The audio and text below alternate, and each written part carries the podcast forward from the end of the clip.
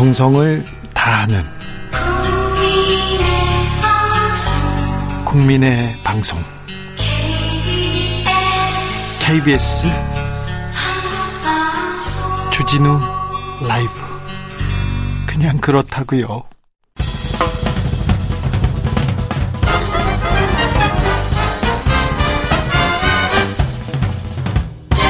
훅 인터뷰. 모두를 향한 모두를 위한 모두의 궁금증 흑 인터뷰 더불어민주당 이재명이 합니다. 그리고 박영선이 함께합니다. 박영선 전 중소벤처기업부 장관이 이재명 선대위에 정격 합류했습니다. 미국에 계셨는데요. 급거 귀국하자마자 새 비전들 쏟아내고 있습니다. 이야기 들어보겠습니다. 이재명 선대위 디지털 대전환 위원회 위원장 박영선 안녕하세요. 네, 안녕하세요. 네. 어, 잘 지내셨어요? 미국에 계셨다고 왔는데 어떻게 지내셨습니까? 네, 미국에서 어, CSIS 수석 고문으로서 네. 어, 우리 대한민국이 올해 공식적으로 선진국 호칭을 받지 않았습니까? 예. 그래서 젊은 선진국 대한민국과 오래된 선진국 미국과의 차이는 무엇이고 또 우리가 무엇을 더 채워 넣어야 되는지 그런 부분들을 어, 집중적으로 봤습니다. 공부는 열심히 하는 사람이니까 공부한 건 안 물어보고요. 근데 네. 어, 한국에서 박영선 왔다고 하니까 미국 사람들이 와가지고 막 만나자고 하고 물어보고 그랬습니까? 박영선이 왔다라기보다는요. 네. 어, 대한민국에서 중소벤처기업부 장관을 했던 사람이 왔다. 네. 이렇게 인식을 많이 하고 있고요. 어, 중소벤처기업부 장관을 했다는 거에 대해서 미국에서 어, 대한민국이 지금 벤처 스타트업의 굉장히 그 성장 속도가 빠르다라는 점에서 굉장히 환대하고 그 가치를 굉장히 인정을 많이 해줬습니다. 아, 네. 그렇습니까? 네. 어, 저한테는 또 박영선, 정치인 박영선에 대해서 계속 물어보는 미국 사람들이 많아가지고요. 아, 그렇습니까? 그래가지고, 네, 네. 물어봤습니다. 네. 어, 중요한 위치에서 큰 선거 많이 치른 분입니다. 그런데, 어, 한 걸음 떨어져서 본, 음, 대선, 어떤 모습이었습니까? 아, 어, 굉장히 국민들께서 이번 대선을 바라보는 심정이 혼란스러우시겠다는 생각을 했습니다. 네. 그리고 코로나 때문에 지금 많이 지쳐 있고 또 피로감이 많이 쌓여 있는데 네. 이 대선이라는 것까지 또 국민들에게 피로감을 주게 돼서 아 이거 어떡하나 하는 걱정이 먼저 생기더라고요. 예. 그래서 이것을 어떻게 대한민국의 미래를 그리고 우리가 희망을 가져볼 수 있는 대선으로 바꿀 수 있을까? 그런 네. 생각을 많이 하면서 비행기를 타고 왔습니다. 아, 그렇습니까? 네. 네. 그래서 오자마자 디지털 대전환 위원장 맡으셨는데요. 요거 네. 뭐 하는 겁니까? 디지털 대전환 위원장은요. 예.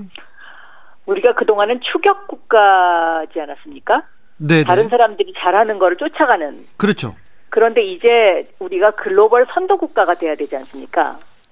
그래서 네. 어떻게 하면 확실한 글로벌 선도 국가로 갈 수 있느냐? 디지털 대전환을 통해서 그러한 어젠다를 계속해서 국민들과 소통하면서 만들어가는 그러한 위치다 이렇게 생각하시면 될 것 같습니다. 네. 이재명 후보의 공식 1호 공- 공약도 디지털 대전환이라는데 네. 어, 이재명 후보가 디지털에 대한 마인드, 대전환에 대한 마인드는 좀 있습니까? 제가 한국에 돌아와서 이재명 후보하고 긴 시간 전화 통화를 했었는데요. 예. 제가 미국에서 정리한 12개의 어젠다를 쭉 설명을 드렸습니다. 네. 어, 저가 그 설명을 하면서 저도 굉장히 깜짝 놀랐습니다. 지금까지 제가 대선을 네 번째 치르는데, 네. 아, 이렇게 척하면 척 알아듣고 대답하는 후보가 아, 많지 않았던 것 같습니다. 네. 그리고 오늘 이제 과학기술과 관련된 어, 미래 비전 발표를 하지 않았습니까? 네. 음, 그리고 또 그동안에 문재인 정부에서, 어, 뭐, 보수 언론이 계속 공격을 했던 탈원전 문제와 관련해서도 질문 답변이 있었는데요. 그 답변 내용을 저하고의 어떤 그 제가 에너지 대전환과 관련된 여러 가지 어젠다를 쭉 말씀을 드리니까 딱 이렇게 정리하시더라고요. 탈원전이라는 단어는 잘못 사용된 것 아니냐. 감 원전이다. 예. 어, 그리고 우리는 탈탄소다. 예. 또 요즘 어, 등장하고 있는 그 SMR 소형 원자로 이것은 계속해서 연구를 합시다. 이렇게 딱 정리를 하셨는데 그 네. 얘기를 오늘 그대로 나와서 설명을 하셨습니다. 네. 굉장히 그 어젠다마다 정리가 잘 돼 있는 분이다라고 생각합니다. 네, 어, 얘기를 하면 잘, 잘 배우고 흡수가 빠릅니까? 그렇습니다. 네네. 그리고 굉장히 그, 어, 박식하다라는 표현? 아, 네. 네. 네. 저기, 박영선보다요? 어떤 분야에 대해서는 그렇습니다. 네네. 어떤 분야에? 또 어떤 분야에 대해서는 뭐 저보다 조금 덜 하신 것도 있지만, 네. 네. 또 저보다 더 강점을 갖고 있는 분야도 많이 있으십니다. 네. 자, 그런데요. 서울시장 네. 나서셨을 때 민주당에 대한 매서운 질타 맨 앞에서 맞으셨잖아요. 민주당에 네. 대한 생각이 그렇게 국민들이 좀 뭐라고 해야 되나요? 어, 좀 호감을 갖고 말하시는 분들이 별로 없어요. 그래서 네. 이 이번 선거도 이 민주당에 대한 반감 이런 부분을 이렇게 좀 어, 이렇게 넘어서야 될 텐데요. 민주당이 아직 밉다고 이야기하시는 분들이 있습니다. 네, 맞습니다. 많습니다. 저는 그거를 저희가 아, 딛고 일어서야 된다고 생각합니다. 네. 그러기 위해서 더 반성해야 되고, 그러기 위해서 그 반성을 통해서 더 변화해야 된다라고 저는 생각하고 있고요. 네. 제가 서울시장 후보로 나섰을 때도 제가 안 나가려다가 나가게 됐는데 네. 안 나가려던 그 이유 중에 하나도 네. 국민들이 민주당이 좀 더더 품이 넓은 민주당이 되길 바라고 변화의 민주당이 되길 바랬는데 그 당시에 민주당은 그러한 준비가 되어 있지 않다라고 생각했기 때문에 그랬습니다. 예.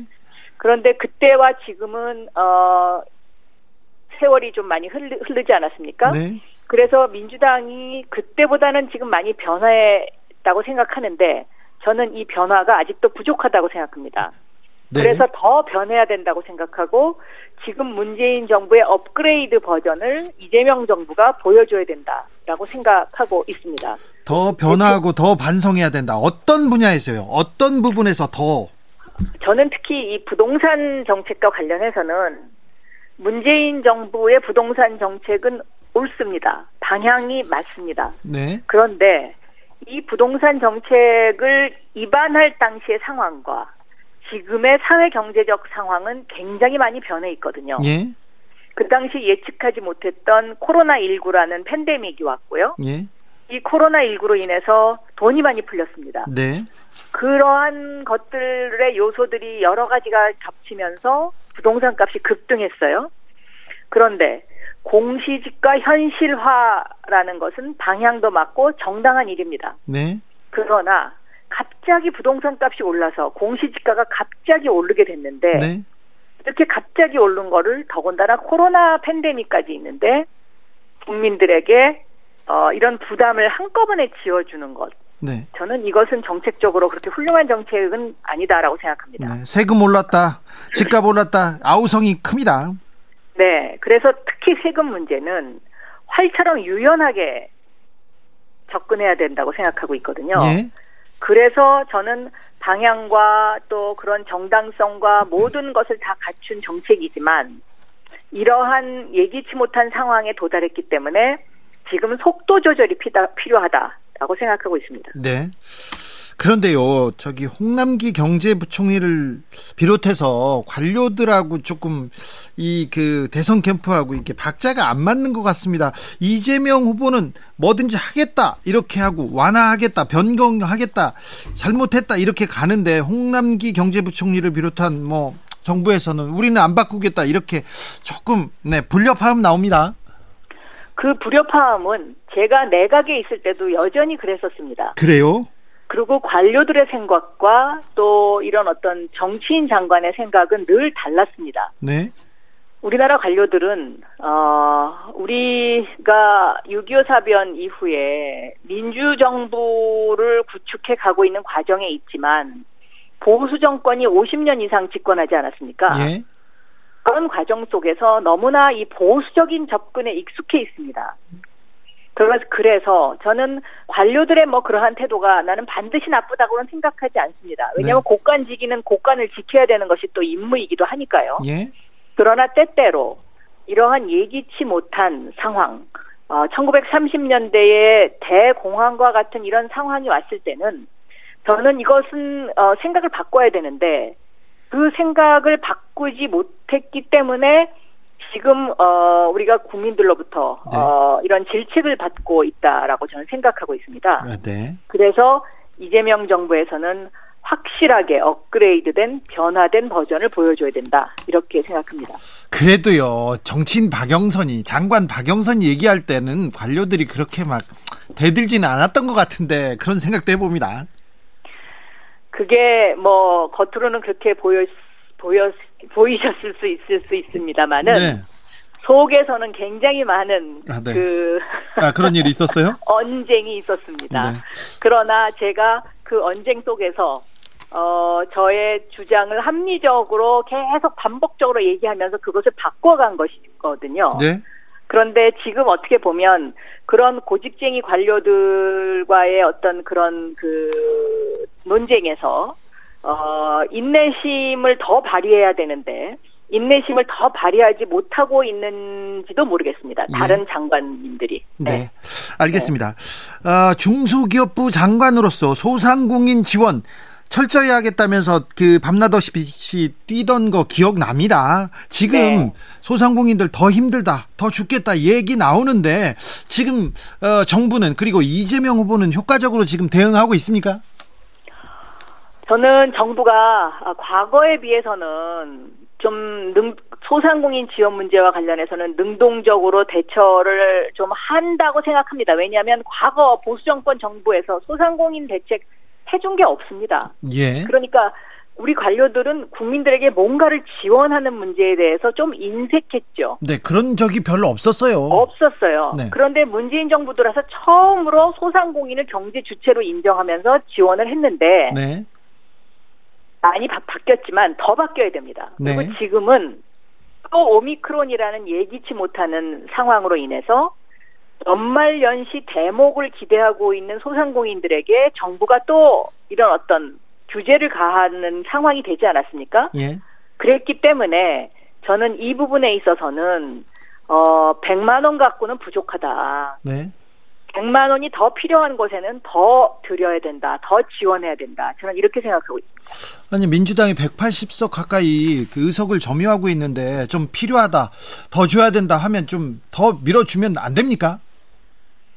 그게 그렇게 말처럼 쉽지 않습니다. 왜냐하면 180석 갖고 있다고 해서 맘대로 하면 또 폭주한다고 비판하지 않습니까?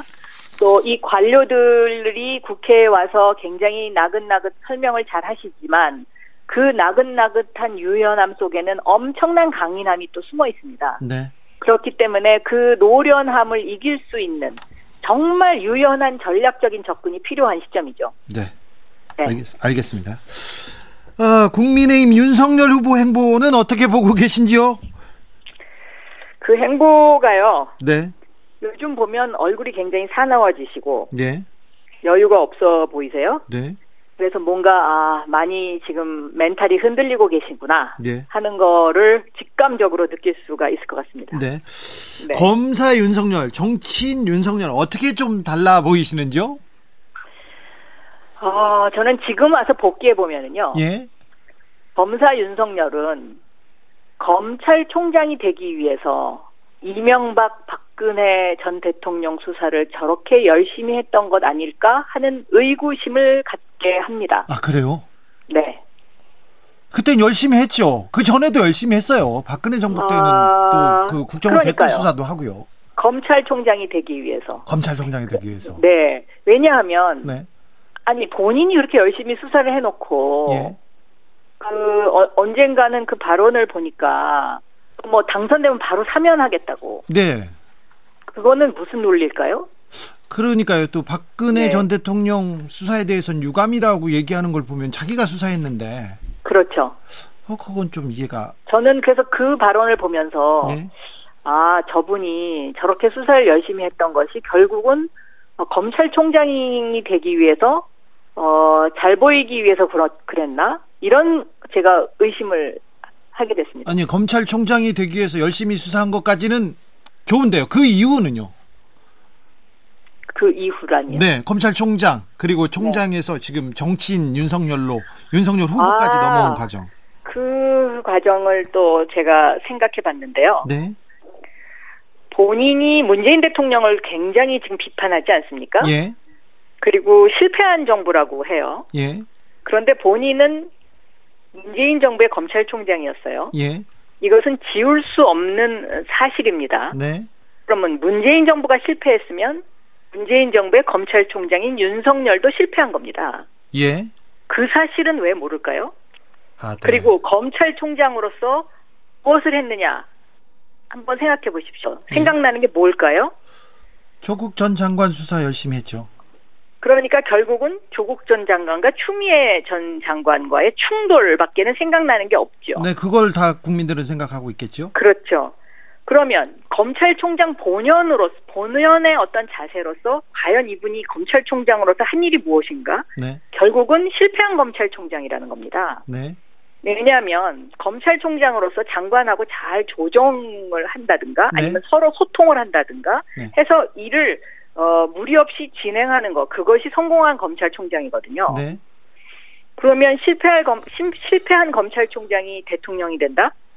그 이후는 저는 어, 생각하지 않아도 어, 저희가 그림이 그려질 수 있는 그런 상황이 아닐까요? 네. 결국 대한민국은 검찰공화국으로 후퇴하는 겁니다. 네.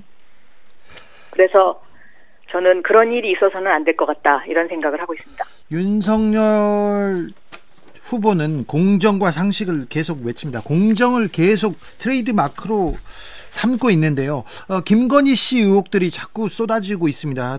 당연히 지금 조국 전 장관 사건과 김건희 씨 의혹 사건을 이거 비교해서 국민들은 생각하고 있는데요. 이 부분은 어떻게 보세요? 어, 김건희 씨의 사건이 상식적일까요? 그렇게 보는 사람들은 많지 않은 것 같습니다. 그렇죠. 네. 그러면 본인이 이야기하던 상식 이거는 이제 내 던져야 되는 거죠. 음, 그 다음에 지금 질문하신 것처럼 조국 전 장관 사건과 김건희 씨의 사건을 비교했을 때 이것이 과연 공정하냐? 네. 여기에 대해서 대답 못하고 있지 않습니까? 네.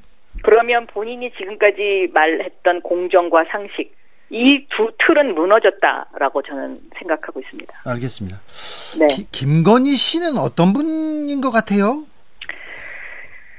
저는 잘 알지만 말을 아끼는 것이 좋을 것 아, 같습니다. 네. 아, 네.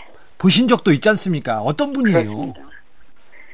어, 그 얘기는 다음 기회에 하도록 하겠습니다. 저, 네, 다음에 한번 맞춰보시죠, 그럼. 네. 자, 아무튼 박영선 정치에 입문한 후에 굉장히 중요한 자리에서 선거를 치렀습니다. 이번 선거, 이번 선거 2007년 대선과 닮았다 이렇게 언급하셨는데 그 2007년 대선에서는 이명박 전 대통령 당선되지 않았습니까?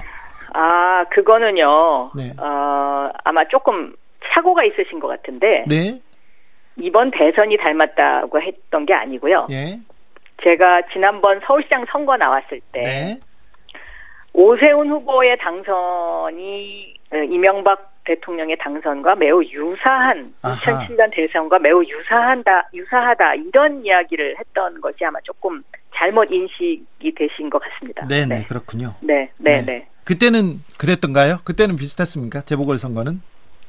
비슷했죠. 네. 네. 네.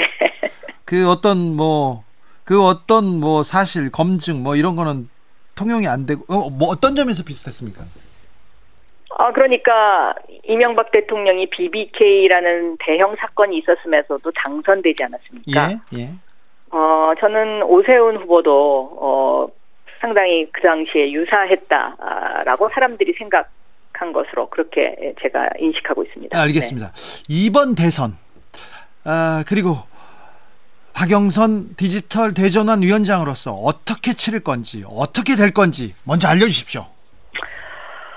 아, 개태의 그 글귀에 보면은요, 낙타의 강인함이라는 글귀가 있는데요. 네, 이 황량한 사막에서 어, 살아남으면서 낙타가 그 짐을 지고 계속 걷지 않습니까? 예, 어떻게 보면 어 우리 민주당의 이재명 후보가 이런 낙타의 후보가 아닌가 이런 생각을 하고요. 죄송합니다. 잠깐 못 들었습니다. 낙타의 뭐라고요? 강인함. 아, 낙타의 강인함을 가진 사람이다. 이재명 네. 후보가. 그리고 사막에서도 어, 이렇게 살아남으면서 뭔가를 그 개척해온 사람이다. 생각을 합니다. 네. 그리고 이번 대선은 음, 대한민국이 추격 국가에서 글로벌 선도 국가가 될 수 있느냐 마느냐를 결정하는 그런 대선인데요. 네.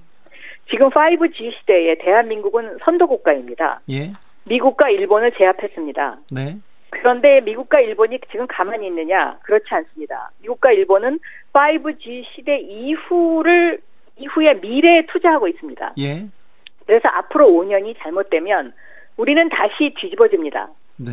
그렇기 때문에 어, 이번 대선에서는 유능하고 실천력 있고 추진력 있는 사람이 이 디지털 대전환의 수많은 일들을 결정해야 합니다. 네. 그래서 저는 어, 이재명 후보가 어, 뭐 국민들로부터 어, 이런저런 뭐 정말 뭐 100% 장점만 있는 후보다라고는 저는 생각하지 않습니다. 험도 많이 있지만 그러나 이런 것을 딛고 일어서서 어, 앞으로 대한민국의 미래를 어, 함께 할 수 있는 그런 후보다라고 생각을 해서 저도 디지털 대전환 위원장의 그 직을 맡아서 열심히 할 생각입니다. 알겠습니다. 말씀 잘 들었습니다. 지금까지 네, 박영선 감사합니다. 디지털 대전환 위원장이었습니다. 감사합니다. 네.